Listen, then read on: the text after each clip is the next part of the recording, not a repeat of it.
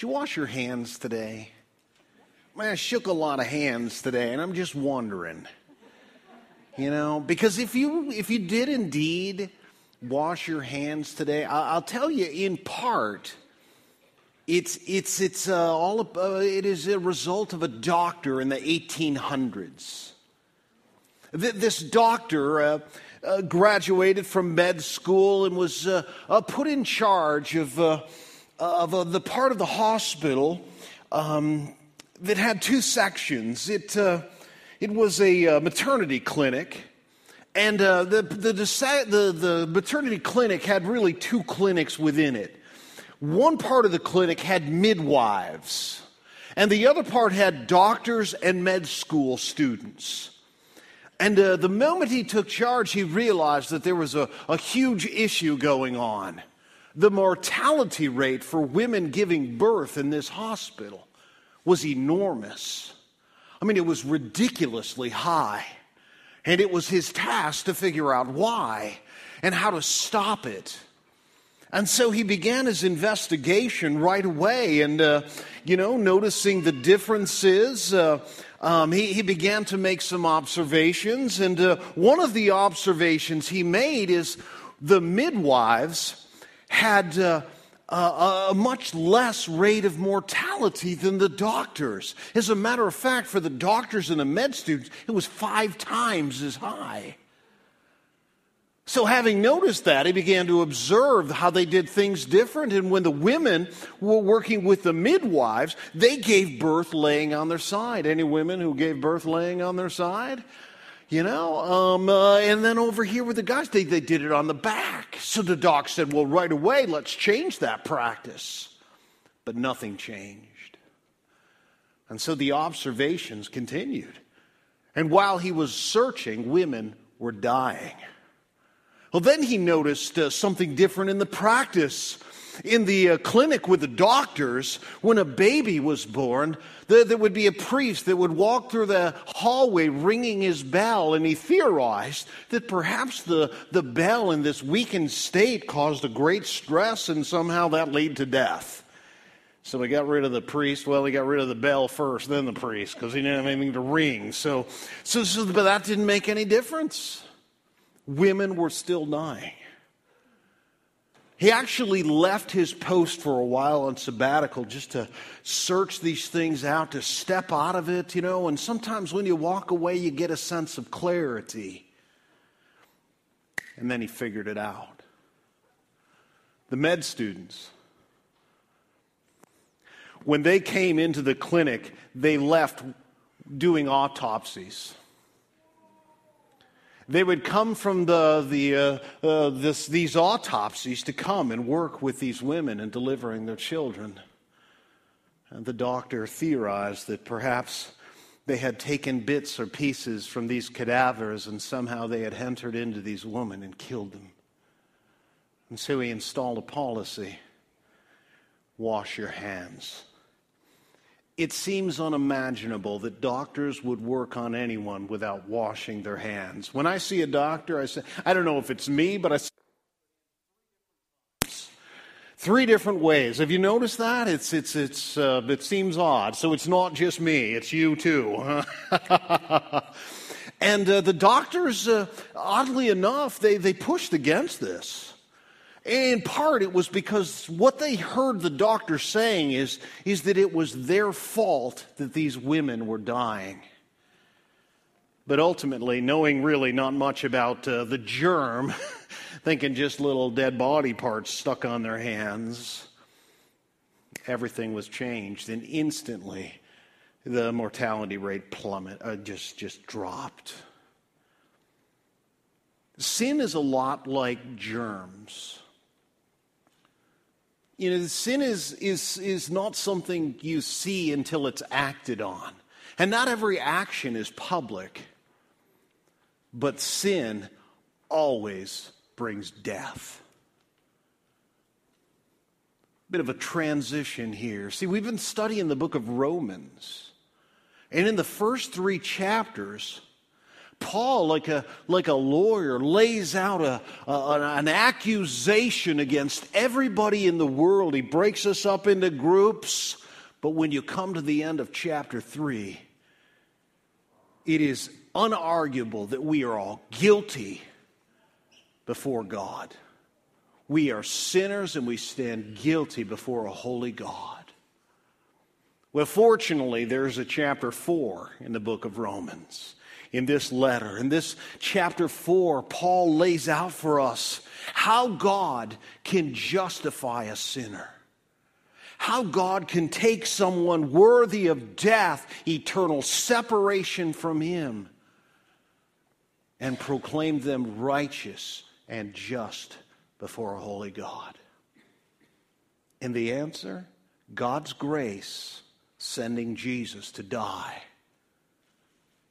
and the response of nothing more than faith. When we come to chapter 5, Paul, as he tends to do, does a little background for us. I mean, how did this all start? And, and, and we're going we're gonna notice here in chapter 5 that Paul's going to lay out this argument for the universal sinfulness of man but that God's grace is greater than our sin. And he does this by going back to the very beginning. And he's going to reference Adam and lay out Adam just as this doctor said, What's the cause? We can't fix the problem if we don't know the cause. And he goes back to Adam. And all the way through, he compares him to Jesus. It's really a series of contrasts. So take a look with me, if you will, in Romans chapter 5 and verse 1, where we're going to see once again that God's grace is greater than your sin. As great as your sin may be, and every one of us in this room instantly knows about that secret sin, that one that you hope nobody knows about, you would be absolutely humiliated if people really knew the secrets of your heart. And as awful is, as that is, my friends, God's grace is greater. Take a look here at verse 1. He says, Therefore, little transition here. First uh, three chapters, you're all guilty. Chapter 4, how you can be right with God. Now, a transition in light of all of this. Therefore, since we have been justified by faith, we have peace with God. How? Through our Lord Jesus Christ. And what Paul is going to do here in the first 11 verses is lay out the blessings of being justified by faith in Jesus Christ. And so the first one, right off the bat here in verse 1, the first blessing of justification. In other words, if you have put your faith in Jesus Christ, you know He died on the cross for your sin. He died in your place. He took the penalty you deserve.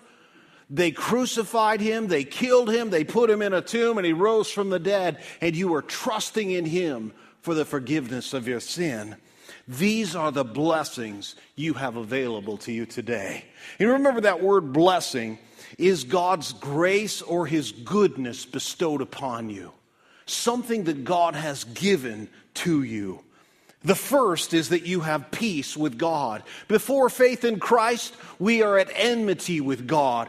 Think clenching your teeth and pushing against. The whole world is in rebellion against God, enmity toward God, enemies of God, standing against Him, turning their back on Him, shaking their fist at God. And while you may have never literally done it in your heart, you have figuratively done it.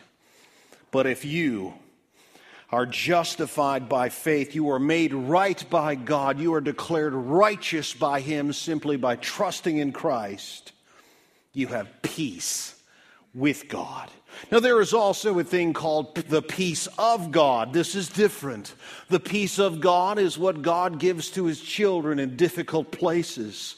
You know, we are praying for the Oregon family. Terry's father passed early, early this morning, and they are, they are mourning the loss. Death is a thief. It takes what is greatest to us, what matters most to us, and they are mourning this morning. But God is a God that even in, in great loss and in great sorrow, He gives peace. So we have peace with God. But I notice in verse 2, we not only have peace with God, it's not a peace that says God stays over here and I stay over here and we don't mess with each other. It's not that kind of peace. It's a peace that gives us access to God. Notice verse 2 through him, that's Jesus, we have also obtained access by faith into his grace in which we stand. Grace is, is, is God empowering us, giving us ability, strength, endurance. It is a gift that provides the need that we need most. It, it provides the, the resources that we need in whatever way we are in need. And so we have access to God. Now, think of this. You, uh, you have followed Christ for many years, you know, and you, you take this for granted. But there was a day in your life, and by a day, I don't mean like on a Tuesday, I mean all of them, that you may have called out to God for anything, and His answer to you is, Why should I answer you when you will not heed me? When you will not honor me, when you will not give thanks to me, when you will not recognize me. And it is if God is nothing more than a vending machine. Look, I put in the right amount of change, now give it. And it's dishonoring to God. There was a day when, as high as your, your prayers would go, is to the ceiling. But by faith in Jesus Christ, suddenly the doors are flung wide open. Remember when Jesus died on the cross? One of the things that happened as he bowed his head, he gave the, the, the curtain in the temple that only the high priest once a year could, could pass through into the Holy of Holies. And even then, they would tie a rope to his ankle, lest he did something wrong and God killed him for his carelessness. And they could pull him out by the rope tied on his ankle. When Christ died for our sin, that, that curtain that was added to, perhaps feet thick, was torn in two. Access is now granted. When we cry out from the depths of our heart or to the top of our voice, God hears our prayer. Friends, you know He knows about it before you thought about it. But He hears like a loving father, and He longs to hear from His children to know that they recognize their need of Him and He cannot wait. With great anticipation and great love, He gives to us. That's access, my friends. That is access. Does that mean that, uh, you know, well, God, I'd really like that red Ferrari now? No, God does not give to us what we want. God gives to us what we need, which is always far greater than the wants. The wants, they never last, friends but the gifts of God last forever. And so here we, we have this list of the blessings of justification. First, it was peace with God. Verse 2 was access to God. But notice here at the end of verse 2 and we rejoice in hope of the glory of God. You know, without Christ, you are without God and without hope in this world. Without Jesus, your future is destruction. And I don't mean, you know, like you die and disappear. I mean, destruction is eternal, friends. It's hell. And every one of us deserves it. This guy standing right here deserves to be burning in hell right now, forever. That includes you. But God's gift of grace to send his son to die on my behalf, I don't deserve it and either do you. And he simply asks that we trust. It is an enormous debt. The illustrations uh, uh, that, that Jesus used to describe it, you know, a guy who just owed millions and he never could have, never could have paid it. And he was forgiven the debt. And that's what Christ does, forgives us our debt. And he gives us he gives us hope that there's more. I watched a movie. I like uh, the three things I really. Have four things. I really like Melanie, and uh, and I like clamps, and I like magnets, and uh, and I like time travel movies. I don't know, it's weird, but this movie was uh, this guy when he turned 21 found that he could travel in time. Not like to go back and kill Hitler, but any time in his life he could go back and change something. You know, seemingly a great opportunity, you know? I mean, you know, he's 21, there's a girl, and he totally messes it up, and he goes back and he fixes it, says the right thing instead of the wrong thing. You know, we've all been there, you know? Or a friend did something ridiculously bad, went back and fixed it, you know? And, uh,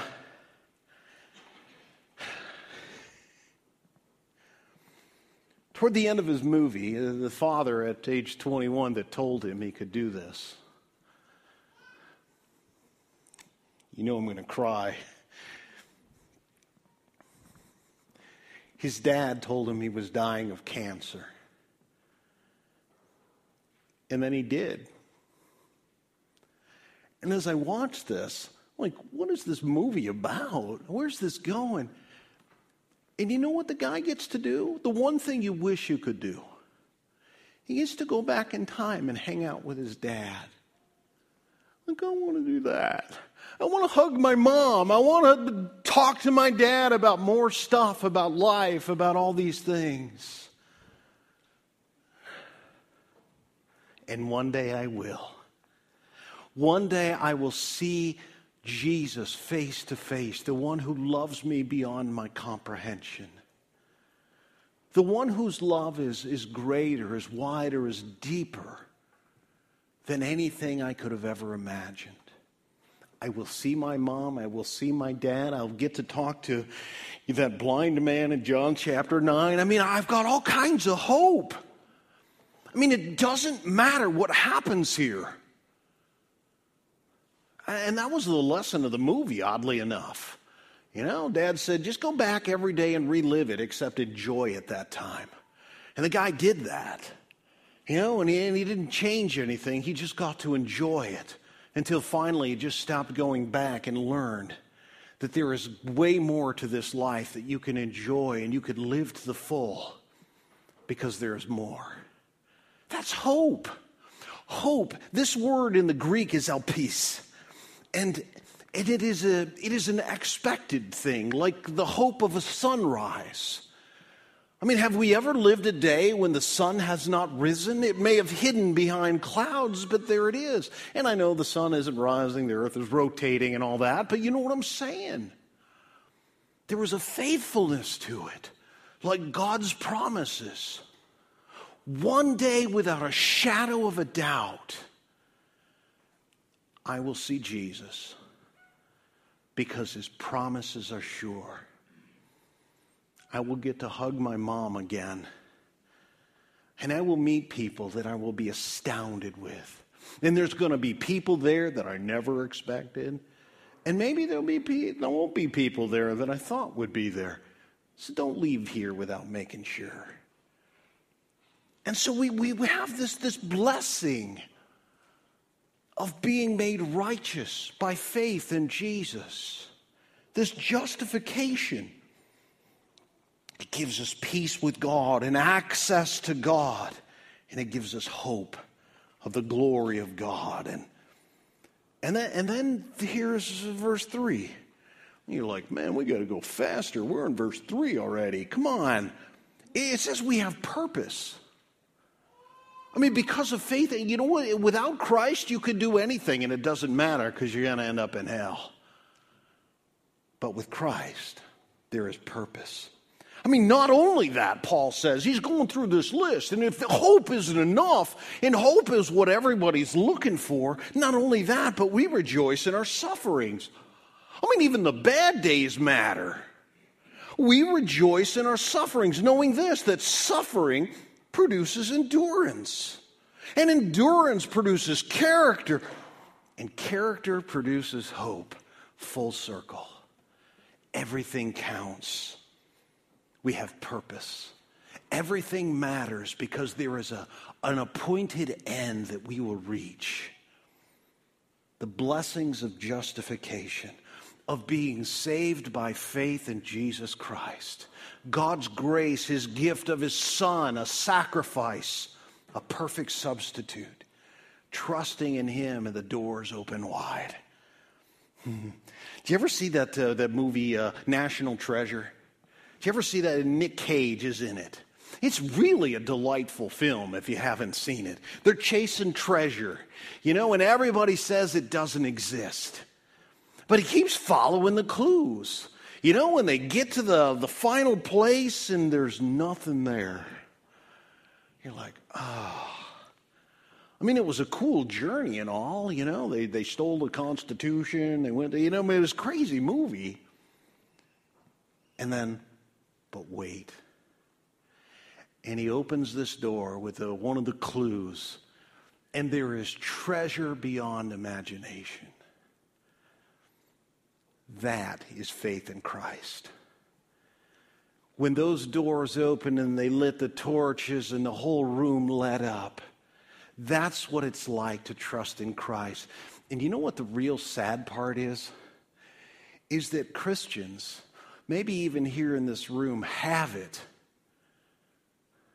but you never open the door to use it. You have access to God, but you're too busy to pray. You know, you, you know the age old question, you know, if you could have lunch with anybody in all of history, who would you have it? You can talk to God every day. I mean, every day, like right now. You listen to this, you're like, man, I've been missing it. Don't miss it anymore. I mean, God cares about you. He wants to hear from you. He's recorded His word, and you got it all leather bound and a neat little paper and everything. And, and He's like, listen to all I have to tell you. But it sits in the back of your car all week, so you don't forget it next Sunday, you know? Anybody? and so we have purpose. And then to top it all off, I mean, this is the cherry on top of the shake. You know, all the whipped cream is nice, but there it is. Here it is in verse 5. Because of faith in Jesus Christ, we experience God's love. I mean, it's love that's delivered by the Holy Spirit. You know, it's not UPS that it comes all damaged and mangled sometimes, you know. Look at here, verse 5. And hope it does not put us to shame.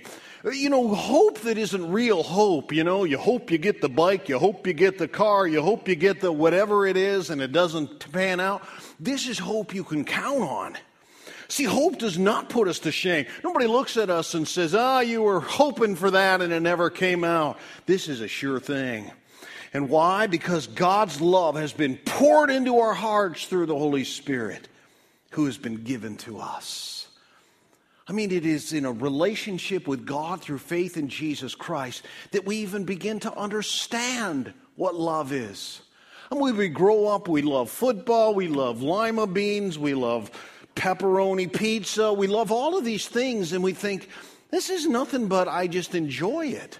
And then we try and do the same thing to people. Hey, you look good and make me feel good, and you laugh at my jokes when I, uh, I want to keep you around for the rest of my life so you can make me feel good. And we wonder why marriages don't last. When you hook up onto somebody just for them to entertain you the rest of your life, friends, that is nothing but selfish. But when you learn to let go and to give up the good stuff for the better stuff of investing in someone's life, you're like, man, that's better than any roller coaster, I'll tell you. It, it just never ends. And it's good. And sometimes it'll break your heart. And you know, and all those memories will come running down your cheek, and you, you know, yeah. But I'll tell you what, when the love of God is poured out in your heart, I mean, isn't that what everybody's looking for? I mean, think about it. From the time you hit grade school and you looked around and wondered if anybody cared about you, if you mattered to anyone, if you fit into anybody's group, or if anybody ever called you their best friend. We're looking for love, and it's poured out. in like not neatly in little cups, like really big buckets splashed all over us. That's the picture here. It's poured out over our hearts by the Holy Spirit who has been given to us. And it's love that is demonstrated by the Son of God.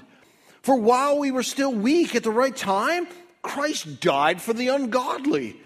And even when Paul writes this, he's like, You're not going to believe that. You think I maybe wrote it wrong or put the words in the wrong order, like God would die for the ungodly. But look at this. For, for one will scarcely die for a righteous person, though perhaps for a good person, one person would maybe even dare to die. But God shows his love for us in that while we're sinners, Christ died for us. When you are a really bad person, you know, and, and just like uh, Jesus talked about the Pharisees, you know, whitewashed sepulchres full of dead men's bones. You know, like bad stuff you don't want anybody to know about. You know what I'm talking about, right? I mean, that stuff you don't want anybody to know about you. You know, you know the kind of person you are. And yet God loves you. And love is a sacrificial commitment for someone else. And he, he gave his life so that you could have life. That's some serious, serious kind of love right there, friends. And Christ laid it out there on the cross for everyone to see. No one can ever question whether or not God is a God of love because of Calvary.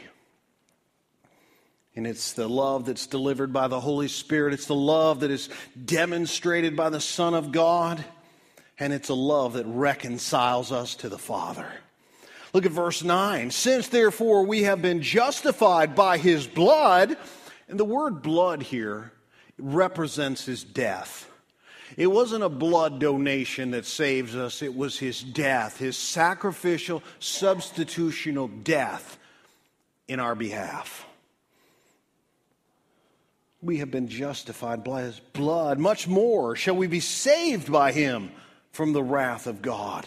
For if while we were enemies, we were reconciled to God by the death of his Son, much more now that we are reconciled, shall we be saved by his life. More than that, we also rejoice in God through our Lord Jesus Christ, through whom we have now received reconciliation.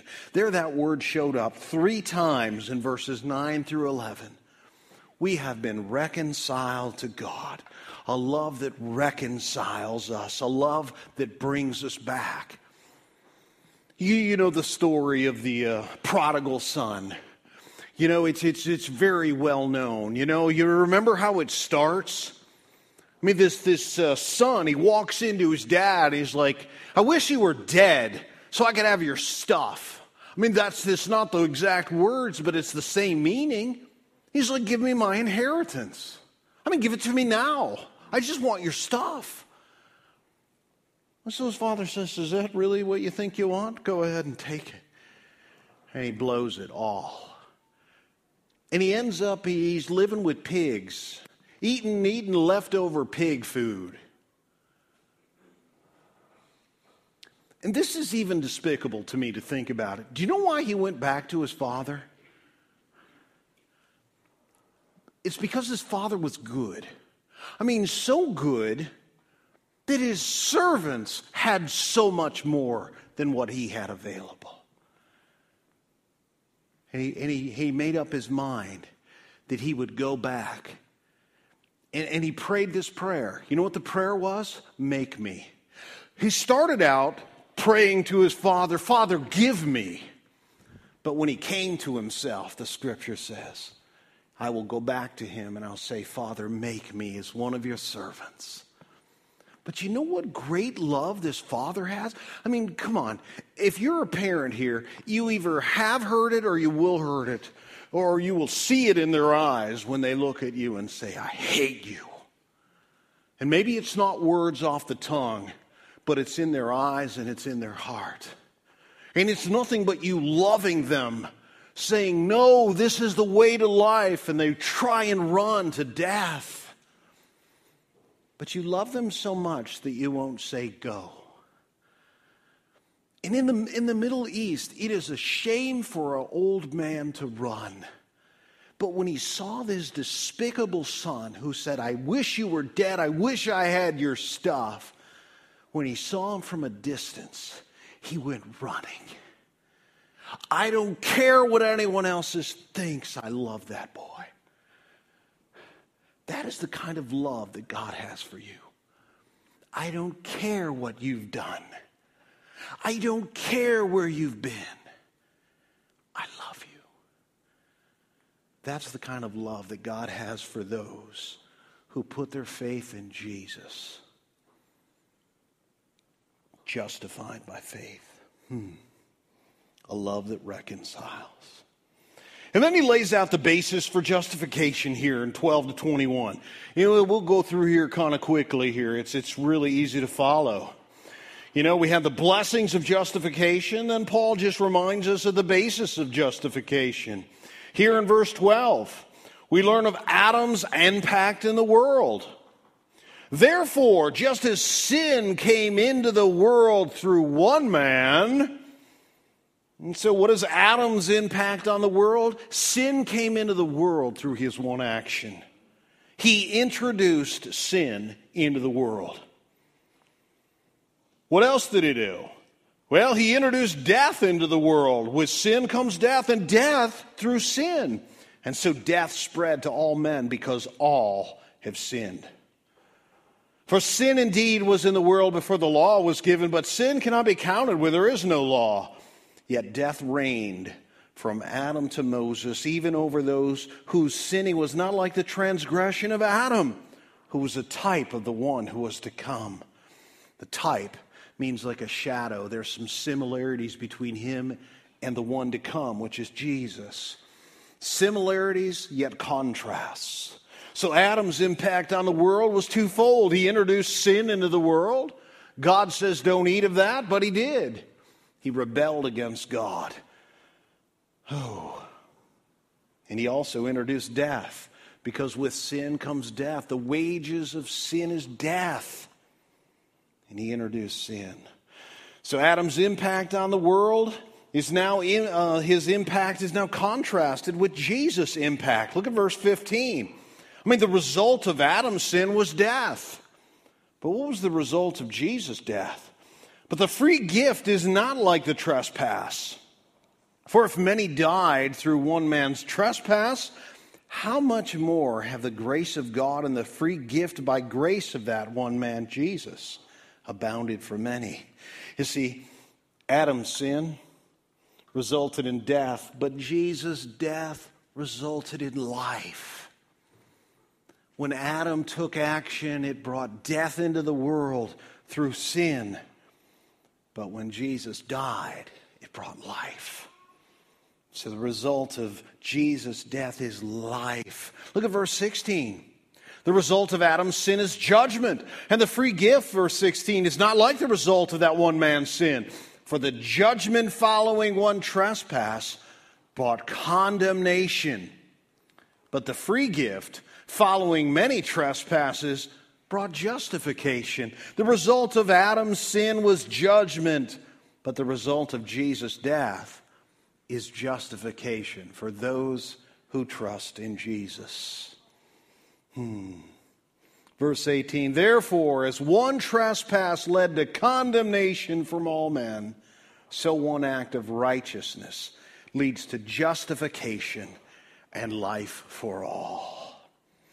And then we have a third contrast. Adam's sin caused many to be sinners. When you are born into this world, you are born in a sinner. Everyone that comes into this world is born with a sin nature. And the nature is a desire to live out in a certain way. And ultimately, it looks a lot like selfishness. And we know that in every baby. Uh, yeah, they're adorable. It's the most beautiful baby ever, but it's a sinner. And that baby will scream and it will cry until it gets exactly what it wants. It has no concept of, yeah, but you know, mommy's been tired lately. I should probably let her sleep in. There's no baby with that thought running through its mind. The only thought is me. and it's the role of a parent to help them move beyond that and to consider the people around them and live in such a way that it is a positive impact in the lives of other people. Hmm. And so Adam's sin, it caused many to be sinners, really all. But what about Jesus? Now, hmm. for as by the one man's disobedience many were made sinners, so by one man's obedience the many will be made righteous. Many. All who put their faith in Jesus Christ. You're trusting in his death on behalf of your sin in your place. That is the basis of forgiveness. It's not your performance. It's not, there's no scale, you know, saying, well, you know, we did okay, let's let him in. There's only one issue, my friends. Are you trusting in Christ, in Christ alone? Are you trusting in Jesus, in Jesus alone? And then Paul wraps it up here in verse uh, 20, 21. Now the law came to increase the trespass. But where sin increased, grace abounded all the more. In other words, it does not matter what you've done. No, when I say it doesn't matter, it doesn't mean it was okay. There is no sin so great that God's grace cannot cover it.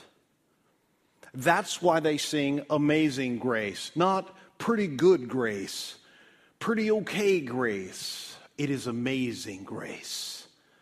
And amazement means when you stand back and say, How?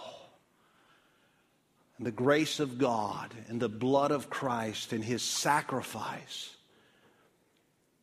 can bring forgiveness to anyone who will own it and ask God to forgive it. Trust in him. So that as sin reigned in death, grace also might reign through righteousness, leading to eternal life through Jesus Christ our Lord. So let's wrap it up here. Sermon in a sentence. What that guy talk about today? This is what he talked about. That the grace of God overcomes the sinfulness of man to make sinners righteous and give them eternal life. Go ahead and memorize that while I get down here, okay? The grace of God overcomes the sinfulness of man to make sinners righteous. It is the process of justification whereby we respond to the gift of God, the gift of grace, the gift of His Son Jesus as a sacrifice, and we trust in Him. And God proclaims us righteous. It's an accounting where God fills our account with the righteousness of Christ, and we have proper standing with God the blessings of justification and the basis of justification. In light of what you've heard here today, the only reasonable response in light of this truth, what you know is true, is to respond in faith to the grace of God. As in the depths of your heart, even now, you cry out for forgiveness. You're, you believe this is true and you want to act on it. God, I believe that Jesus died for my sin. I believe it was your great love that sent him. So, God, please forgive me for my sin. Give me a new life. Give me a relationship with you. Help me to live the life I was intended to live. And He will, because God is a promise keeper the original of all. When he says it, he will do it. Trust in him.